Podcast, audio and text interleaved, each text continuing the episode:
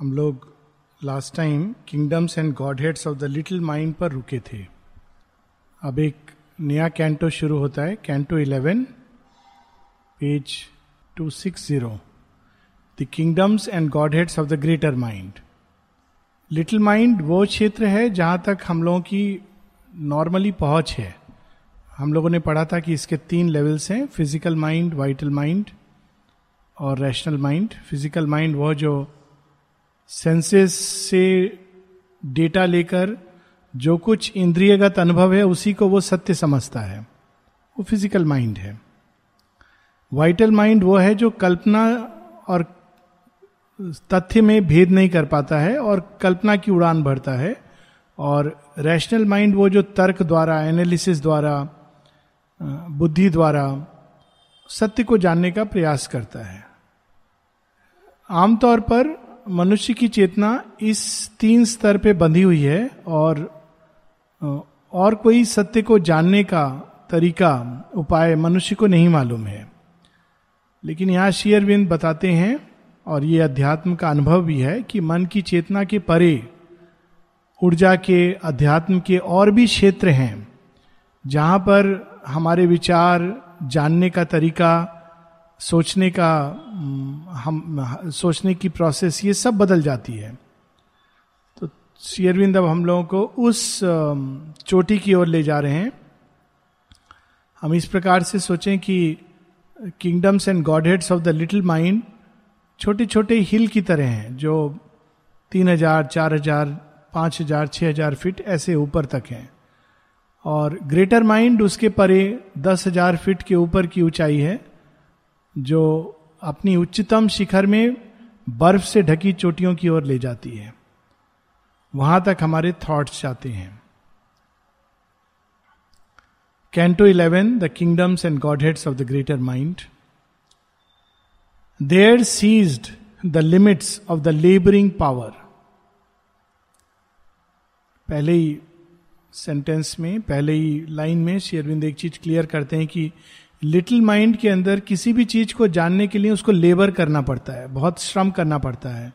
पहले हम इंद्रियों से डेटा रिसीव करते हैं, उसके बाद उसको एनालाइज करते हैं, सोचते हैं, विचारते हैं, कसौटी पर परखते हैं, उसके बाद हम कहते हैं, ये हो सकता है, नहीं हो सकता। उसके बाद भी डाउट रह जाता है। इसलिए श्री अरविंद लिटिल माइंड को लेबरिंग पावर कहते हैं। इसीलिए जब लिटिल माइंड में हम होते हैं, मान लो कोई आर्टिकल लिखना है या बोलना है या किसी चीज़ के बारे में जानना है तो हम तर जगह जगह से सर्च करके डेटा इकट्ठा करते हैं। फिर उसको अनेकों प्रकार के रेफरेंस लोगों से पूछकर, तब हम उसके बारे में कुछ लिख पाते हैं, कह पाते हैं या जान पाते हैं। इसीलिए वो एक लेबरिंग पावर है। But being and creation cease not there ये मनुष्य की चेतना का अंतिम शिखर है, किंतु ना हमारी सत्ता का। ना सृष्टि का ये अंतिम शिखर है। For thought transcend the circles of mortal mind it is greater than its earthly instrument the godhead crammed into mind narrow space escapes on every side into some vast that is a passage to infinity. किंतु हमारे विचार इस instrument ये जो शरीर है, देह है, और देह के अंदर जो विचारों का एक इंस्ट्रूमेंट डेवलप किया प्रकृति ने, वो है ब्रेन ब्रेन बॉक्स वो उस तक सीमित नहीं है, उसके परे भी है.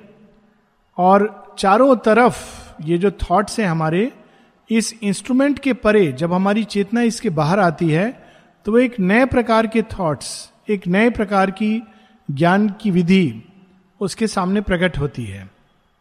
और ये एक नए प्रकार के विचार इसको सीढ़ी बनाकर चढ़ते हुए जो योगिन है या दृष्टा है, इसके पार इन्फिनिटी के क्षेत्र में जाता है।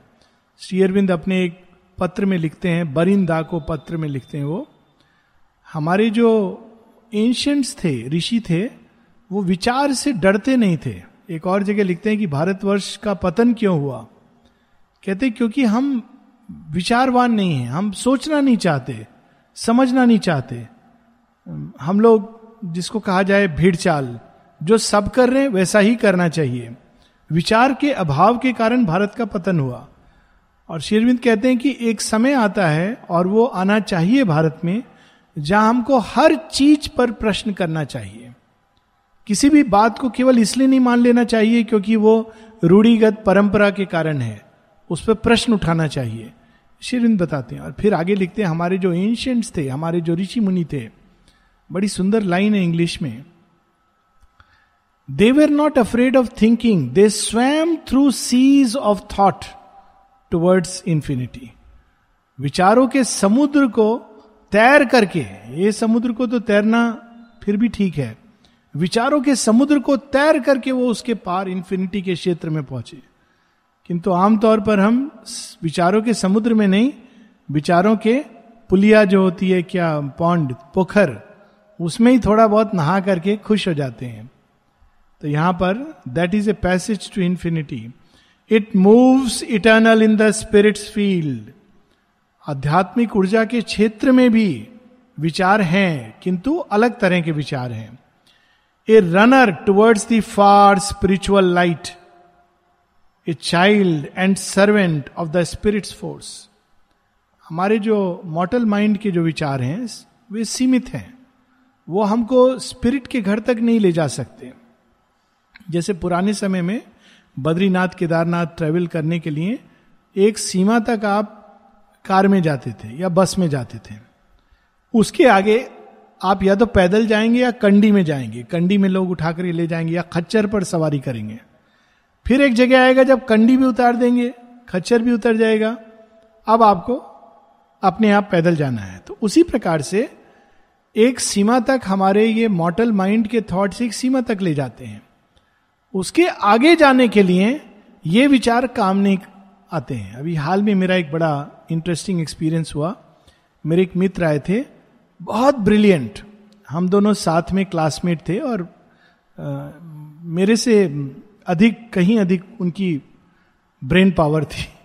आईआईटी में पहली बार में उनका सिलेक्शन बहुत हाई रैंक में। तो एक्सट्रीमली ब्रिलियंट हर क्षेत्र में, चाहे वो पढ़ाई हो, खेल हो म्यूज़िक हो, हर चीज़ में ही वॉज़ टू गुड तो अभी प्रथम बार वो आए, मेरे से मित्रता के कारण पांडिचेरी आए। तो मैंने उनको माताजी शेरविंद की पुस्तक दी, कुछ उन्होंने भी ली। बड़ी सिंपल किताबें दी। ऑन एजुकेशन इस तरह से। थॉट्स एंड एफोरिज्म उसने भी कुछ किताबें खरीदी। ठीक ठाक लेके चला गया। शाम को बस स्टैंड में छोड़ने जा रहा था तो डिनर के टाइम मेरे से कहता है, लोग बहुत अच्छा लगा। ये सब बहुत अच्छा तुम बहुत अच्छा काम कर रहे हो, लेकिन आज मुझे बहुत प्रॉब्लम हुई। क्या प्रॉब्लम हुई? बोला, मेरे को समझ नहीं आ रहा है कुछ भी मैं पढ़ रहा हूँ तो। तो मैंने पूछा, क्या समझ नहीं आ रहा है? बोला, मेरी इंग्लिश तो बहुत अच्छी है, तुम जानते हो। मैं एक एक सेंटेंस समझ रहा हूँ वर्ड समझ रहा हूँ, लेकिन मैं टेन परसेंट ही समझ पा रहा हूँ जो पढ़ रहा हूँ माँ शेरविंद की वाणी को। सो आई टोल्ड हिम कि you have to exchange your normal intelligence with another kind of intelligence क्योंकि आध्यात्मिक ज्ञान जो है, उसके लिए एक सूक्ष्म इंटेलिजेंस चाहिए। वो सूक्ष्म इंटेलिजेंस स्थूल बुद्धि में नहीं समझ आती है। स्थूल बुद्धि में कोई व्यक्ति बहुत ब्रिलियंट होगा, बहुत इंटेलिजेंट होगा फ़र्स्ट क्लास फ़र्स्ट आ रहा होगा। पीएचडी होगा ट्रिपल पीएचडी होगा। लेकिन ऐसा संभव है कि वो आध्यात्मिक सत्यों को बिल्कुल ना समझ पाए। और रिवर्स भी ट्रू है कि कोई व्यक्ति पढ़ाई में बहुत अच्छा नहीं हो, ज़्यादा पढ़ा लिखा नहीं हो, जैसे श्री रामकृष्ण परमंश लेकिन वो आध्यात्मिक सत्यों को फट फट ऐसे पकड़े। इंट्यूटिव इंटेलिजेंस तो यहाँ पर शेयरविंद थोड़ा सा उसका वर्णन कर रहे हैं कि यह जो इंट्यूटिव इंटेलिजेंस है, जो हमारी साधारण बुद्धि के परे है it is a servant and a child of the spirit ये बुद्धि उसका नहीं, ये बुद्धि तो उसको अपोज करती है, लेकिन इस बुद्धि के परे एक ऐसी बुद्धि भी है, एक ऐसी, एक ऐसा विचार भी है, जो स्पिरिट का सर्वेंट है, जो स्पिरिट चाहती है, वो कर्म विचार के रूप में प्रकट करता है, या उसका बच्चा है, उसकी संतान है। A child and servant of the spirit's force but mind too falls back from a nameless peak its being stressed beyond the sight of thought किंतु फिर एक और क्षेत्र आता है, तीसरा क्षेत्र, जहाँ ये ग्रेटर माइंड ग्रेटर थॉट ये भी चुप हो जाते हैं, शांत हो जाते हैं। इसके परे वह क्षेत्र है जिसके बारे में कुछ कहा नहीं जा सकता। जब कबीर दास जी से पूछा गया उस बींग के बारे में कुछ बताइए, कहते हैं, उसके बारे में क्या बताऊँ? मुक्ति, ज्ञान ज्ञान वहाँ उनकी दासी है और मुक्ति वहाँ कुएँ से पानी भरती है। उसके बारे में क्या बताऊँ मैं? तो यहाँ पर लिटिल माइंड, इसके परे वो थॉट्स हैं जो ग्रेटर माइंड में आते हैं। और उसके परे थॉट्स समाप्त हो जाते हैं और एक ऐसा क्षेत्र है जो विचारों के भी परे है।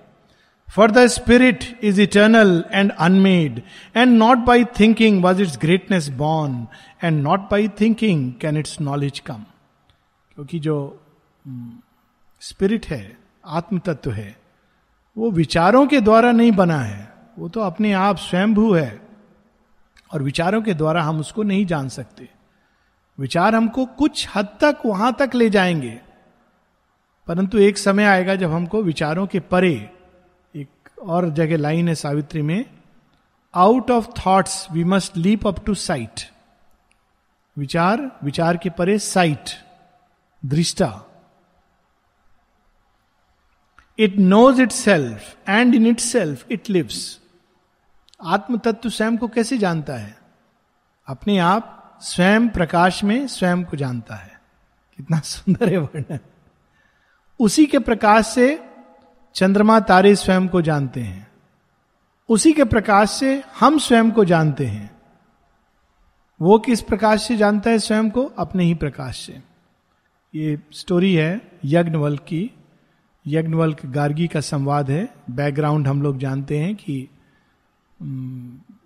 थोड़ा सा कहानी बड़ी इंटरेस्टिंग है। राजा जनक ने उनको बड़ा इंटरेस्ट आता था इस तरह के सभा। और उसमें वो एक्सपोज करते थे एक और वे लोग जो केवल खूब सारी किताब पढ़ करके पांडित्य है। दूसरा जो सचमुच ब्रह्म दर्शा है, दृष्टा है। तो उन्होंने एक कंपटीशन रखा कि जो ब्रह्म ज्ञानी होगा उसको मैं हज़ार गाय दूँगा, गाय के दोनों सींग पर सोना लगा होगा। सब पहुँच गए। अब उसमें देखिए, उन्होंने ये क्यों कहा, गाय के सिंग पर सोना ताकि लालची लोग भी आए और एक्सपोज हो जाएँ। नहीं तो और जो जेनविन है, उसके पास धन जाए, ये तो बहुत अच्छा है। तो उसमें बहुत से लोग आए यज्ञवल भी आते हैं। और कोई कौन शुरू करे, कोई समझ नहीं आ रहा डिबेट कौन शुरू करे। तो यज्ञवल तो खड़े होकर बोलते हैं, अपने डिसाइपल्स को, चलो, गाय ले चलो, आश्रम में। तो तब लोग बोलते हैं, आप सोचते हैं, आप ही ब्रह्म ज्ञानी कहते नहीं, मुझे गाय का ज़रूरत है आश्रम के लिए।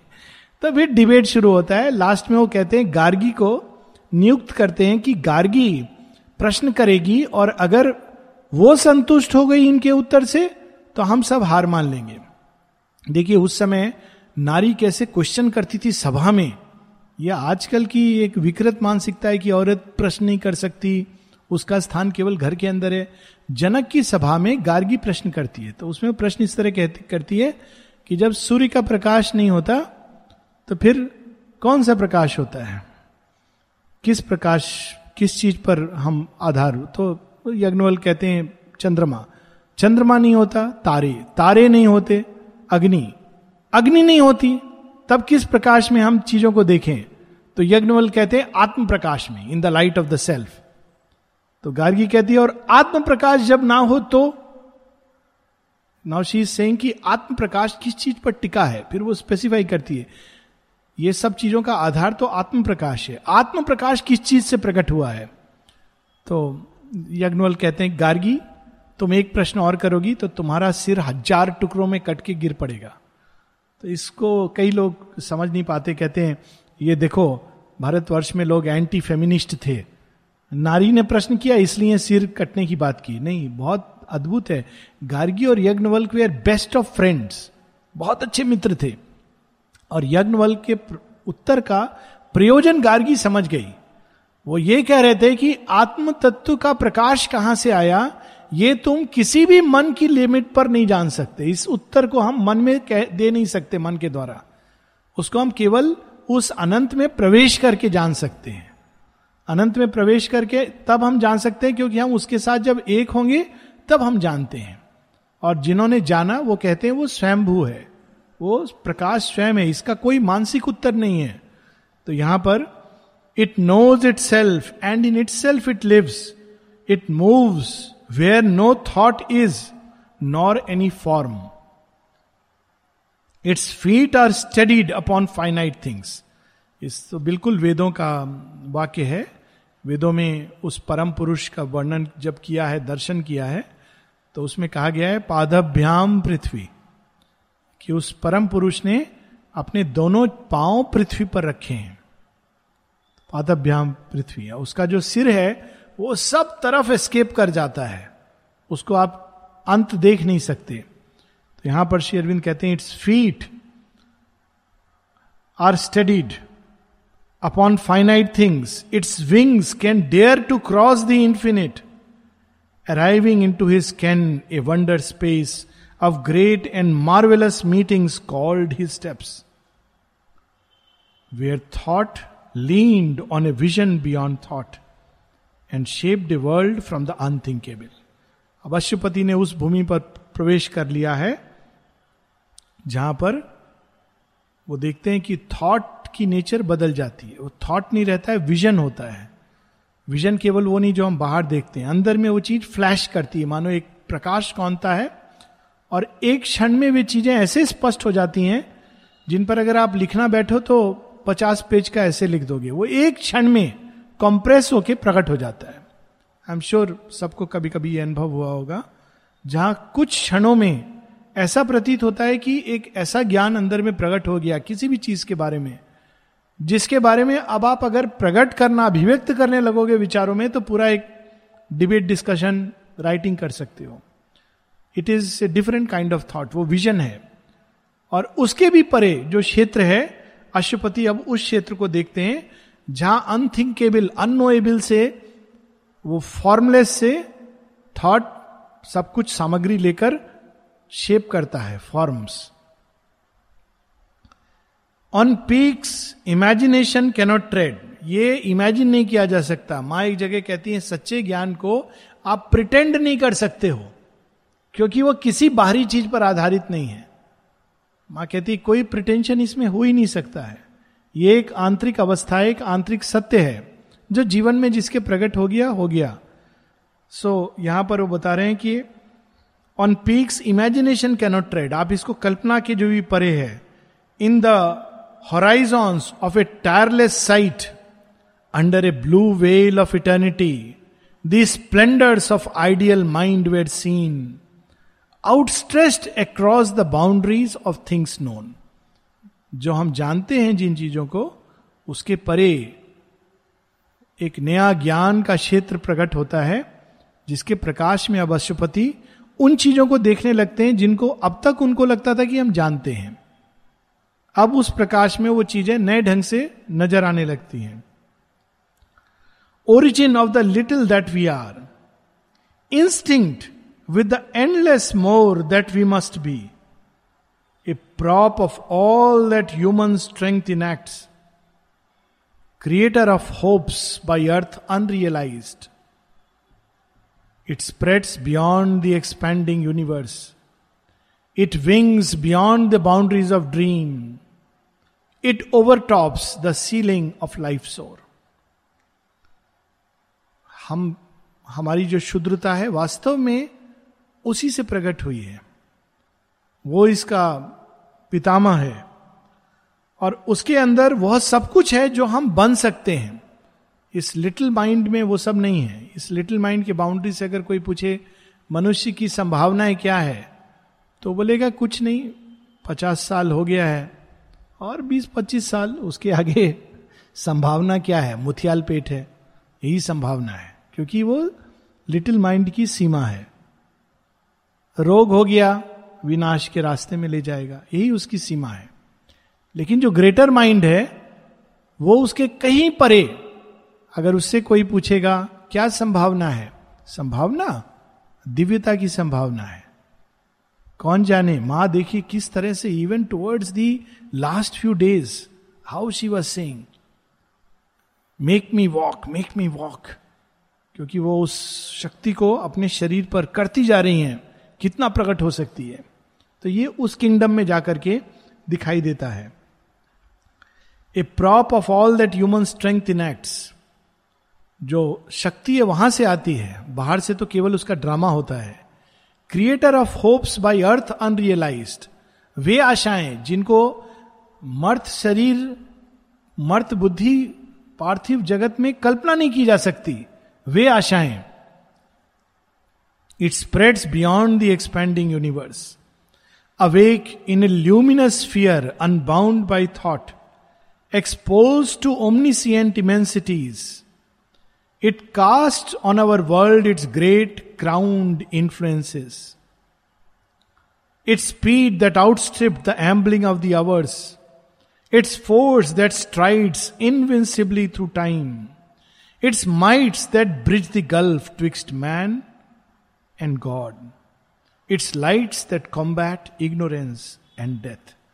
वो विचार किस तरह का उसका क्या काम होता है पहले तो बता रहे हैं कि उसके अंदर एक ओमनीसियंस है, एक सर्वज्ञता है लेकिन वो ऐसी सर्वज्ञता है जो दस साल, बीस साल, सौ साल आगे उसको देख पाती है और मनुष्य अचंभित होता है जैसे माता जी बताती हैं कि जब शेयरविंद से, जब वो सुप्रामेंटल प्लेन को टच कर रही थी शरीर के बाहर जाके शेयरविंद ने उनसे पूछा कि what do you see about India माँ ने कहा इंडिया इज़ फ्री इंडिया तो already she Singh India is free शेयरविंद बताते हैं कि it took thirty two years after that उस दर्शन के बत्तीस साल बाद माँ उस समय सुपर माइंड में चीज़ों को देख रही थी। और शेरविंद ने उनसे पूछा what do you see about India I see India is free Shri Aurobindo सौ वर्ष पूर्व लिखते हैं the sun of India destiny will rise and overflow India and overflow Asia and overflow the world किस समय देख रहे हैं वो?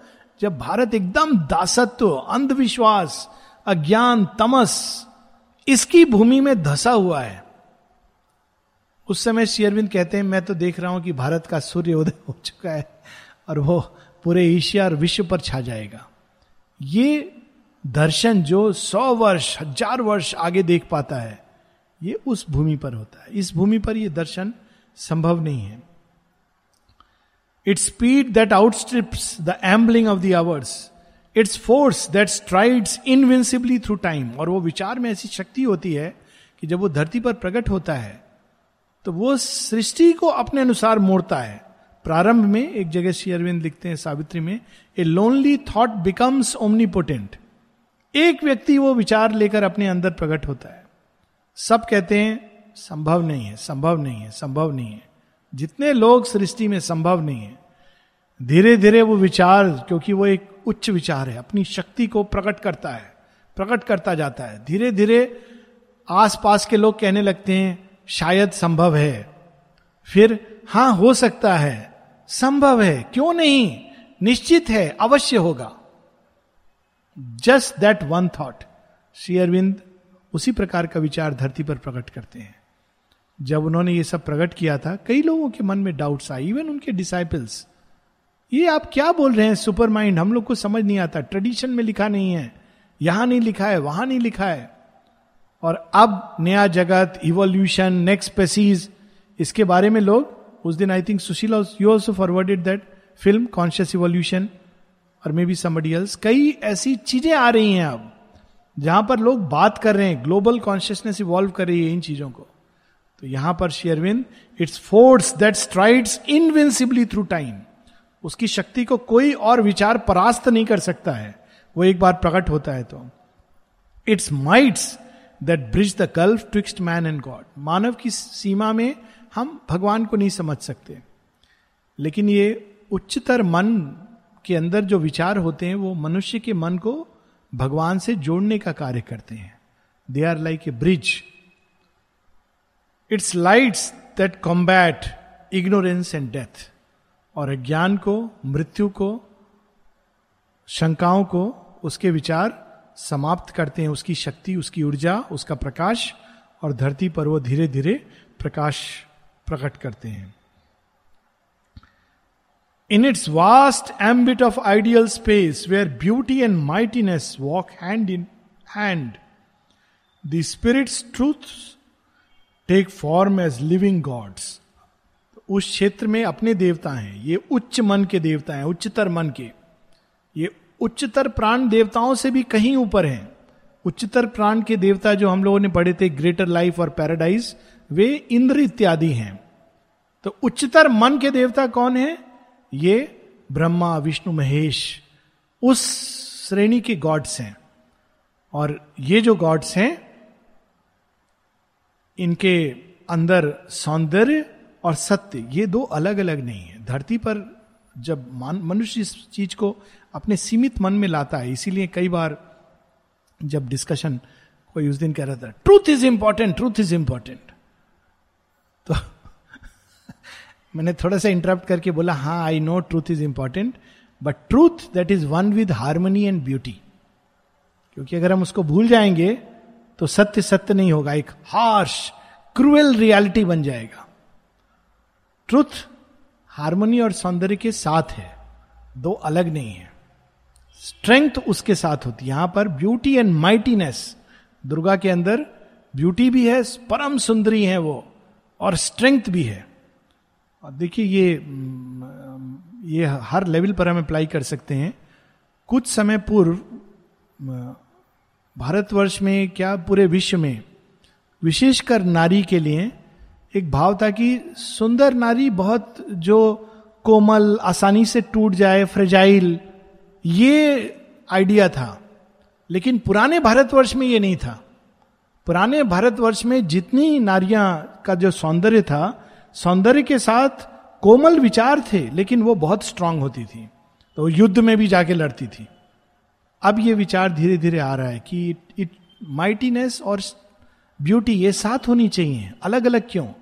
और ये विचार अब प्रकट हो रहा है क्योंकि उच्चतर मन अब धरती के ऊपर कार्य कर रहा है। The Spirit's truths take form as living gods, and each can build a world in its own right. In an air which doubt and error cannot mark, with the stigmata of their deformity,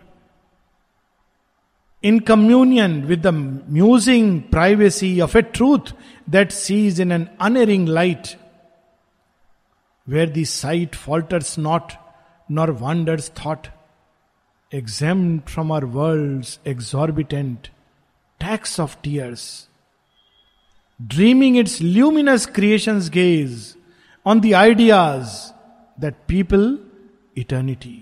बड़ी अद्भुत line है बड़ी सुंदर है और बड़ी powerful है उपनिषद की लाइन है ये ऐसा इनके अंदर एक भाव है उच्चतर मन में जो देवता रहते हैं वो जो श्वास लेते हैं उस श्वास के अंदर डाउट नहीं है शंकाएँ नहीं आती नॉर्मल जो थॉट है, मनुष्य का थॉट शंका के साथ चलता आगे। कुछ जानेगा, फिर उसके मन में शंका आएगी। हाँ माँ शेरविंद ने बोला है हाँ हाँ उन्होंने बोला है, ठीक होगा। फिर बाहर निकलेगा, बोलेगा, लेकिन उन्होंने ऐसा बोला है, पर ऐसा क्यों है? वैसा क्यों हुआ? ये नॉर्मल माइंड की थॉट है।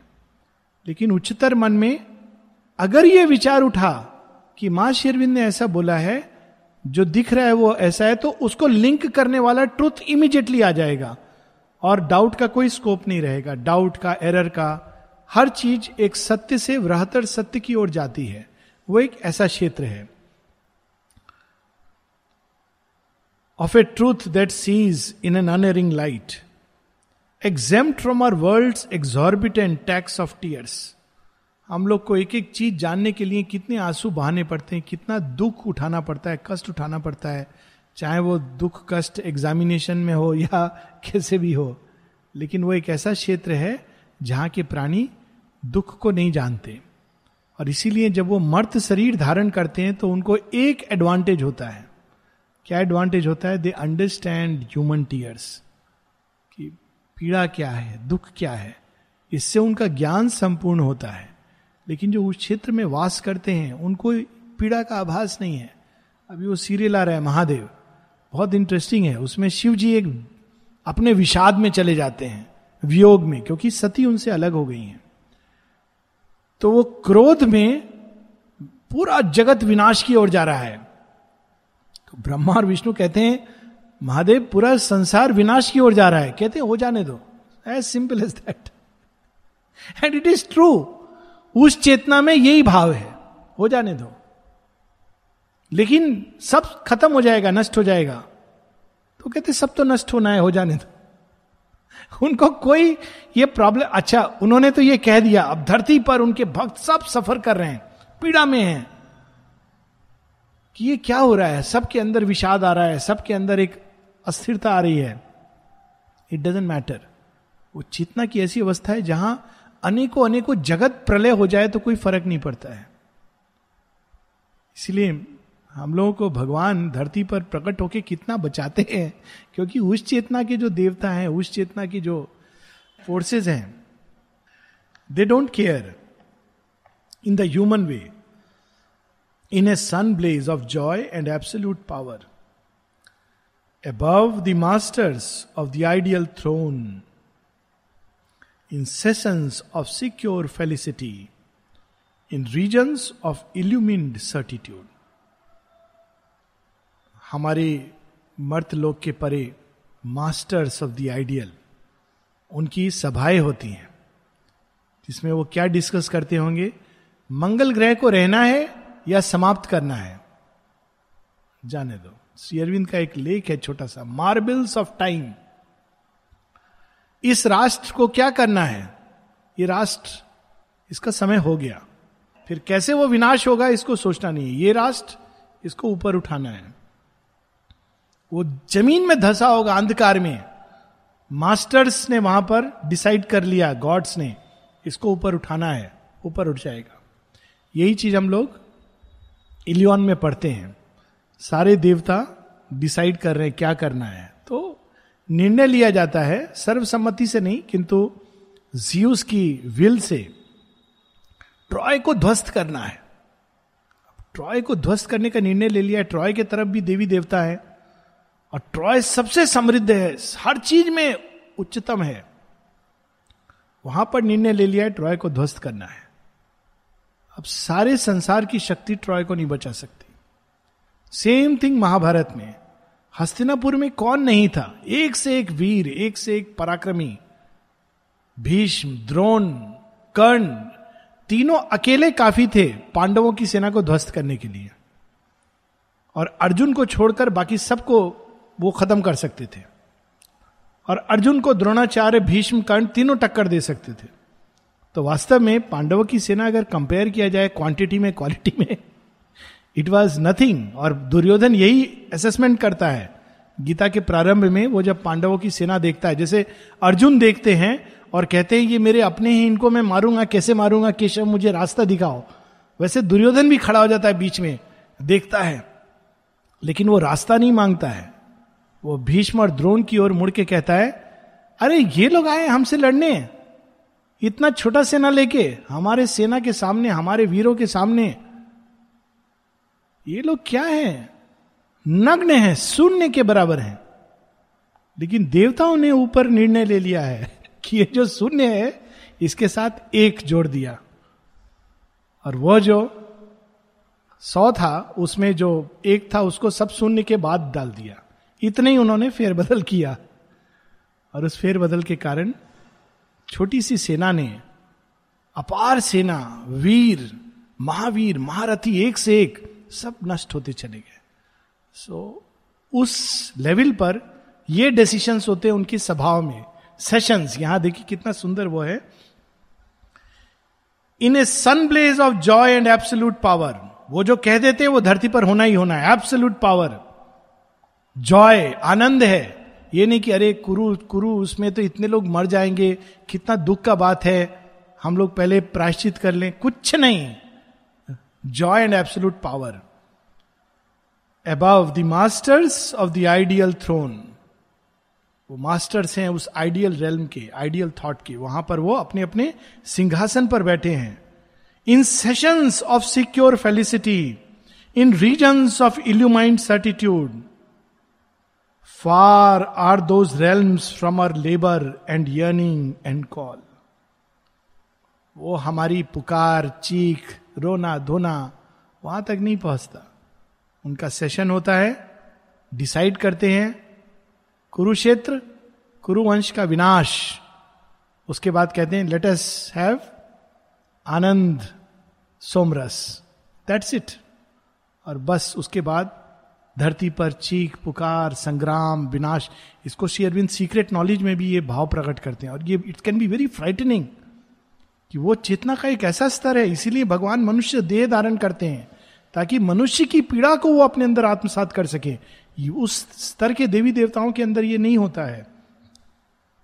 Perfection reign and haloed sanctuary close to the uncertain thoughts of human mind remote from the turbid tread of mortal life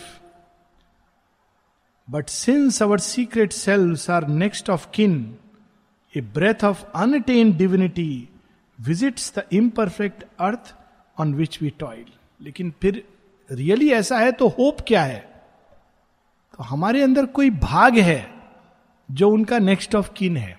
ये बड़ा अच्छा वर्ड है नेक्स्ट ऑफ़ किन हम लोग एडमिट करते हैं किसी को तो लिखते नेक्स्ट ऑफ़ किन यानी अगर आप मर जाएँ तो किसको सूचना दे? कोई समस्या हो तो किसको सूचित करे? तो हम सब उस रेल में, हमारे अंदर एक पार्ट है जो उस रेल के देवताओं का एक अंश हमारे अंदर विद्यमान है। वो नेक्स्ट ऑफ़ किन है। उसी के कारण कुछ कांटेक्ट है। अभी कल ही बहुत सुंदर दिखाया महादेव सी नहीं, महाभारत में। स्टोरी है, जब खांडव प्रस्थ में जाते हैं और तक्षक नागों का अटैक होता है अर्जुन के ऊपर, ये सब पांडवों के ऊपर। सब नष्ट हो रहे हैं। कौन लड़ेगा नागों से? फ्लाइंग स्नेक्स हो भी।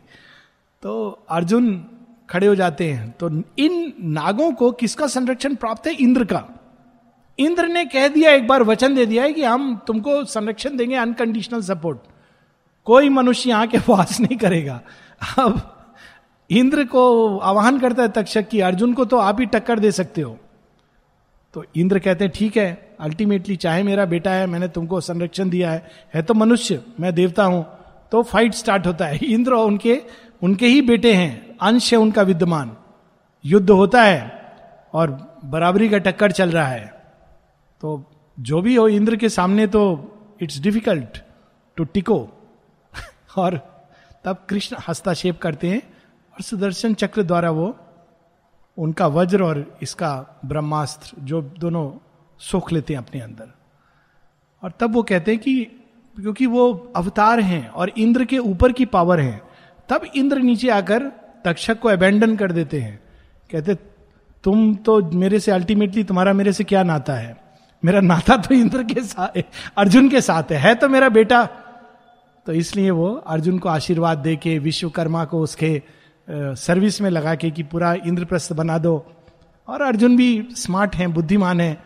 वो कहते हैं, भगवान, आप मुझे ये नगरी बना दीजिए, आपका ही नाम रखेंगे। तो नाम रख देते हैं इंद्रप्रस्थ। और नेचुरली वो खुश हो जाते हैं, चले जाते हैं। तो बड़ी सुंदर सांकेतिक कहानी है। हम सबके अंदर कोई भाग है जो उस चेतना के स्तर के बीइंग से कनेक्टेड है। और केवल उस एक हॉटलाइन के कारण वो कहीं कहीं उनका इंटरवेंशन हमारे अंदर ड्रीम्स के रूप में होप के रूप में, आशा के रूप में, शक्ति के रूप में, विचारों के रूप में प्रकट होता है। A breath of unattained divinity visits the imperfect earth on which we toil हमारे सपनों में, हमारे विचारों में कभी कभी वो देवता प्रकट होते हैं तो हम उनको तो देख नहीं पाते, परंतु हमारे अंदर अच्छे विचार आने लगते हैं, उच्चतम विचार आने लगते हैं। असंभव संकल्प हमारे अंदर जन्म लेते हैं। across a gleaming earth across a gleaming ether's gold in laugh a light falls on our vexed unsatisfied life a thought comes down from the ideal world and moves us to new model even here some image of their greatness and appeal and wonder beyond the ken of mortal hope क्योंकि वह देवत्व का कुछ कुछ अंश हमारे अंदर है। इसी कारण हम ऐसे संकल्प मनुष्य ले लेता है, जो वास्तव में अगर पार्थिव चेतना की दृष्टि से देखे तो असंभव है। वैसे संकल्प, जैसे अर्जुन कहता है, मैं लड़ूँगा इंद्र के विरुद्ध, मृत्यु को प्राप्त हुआ, उसको लेकर के आऊँगा। ये संकल्प मानवीय संकल्प नहीं है। ये संकल्प इवन भीम क्या संकल्प लेता है? इन सब सौ पुत्रों को मार डालूँगा। ये अगर देखें उस समय उस समय भीम नहीं बोल रहा था, उसके मुख से स्वयं साक्षात पवन देवता बोल रहे थे। तो ऐसे संकल्प मनुष्य ले लेता है, ऐसे विचार उसके अंदर आ जाते हैं, ऐसे स्वप्न देखने लगता है, क्योंकि उस आइडियल वर्ल्ड की थोड़ी सी श्वास, उच्छ्वास हमारे जीवन में उतर कर हमको टच करती है। तो हम लोग यहीं पर रुकेंगे।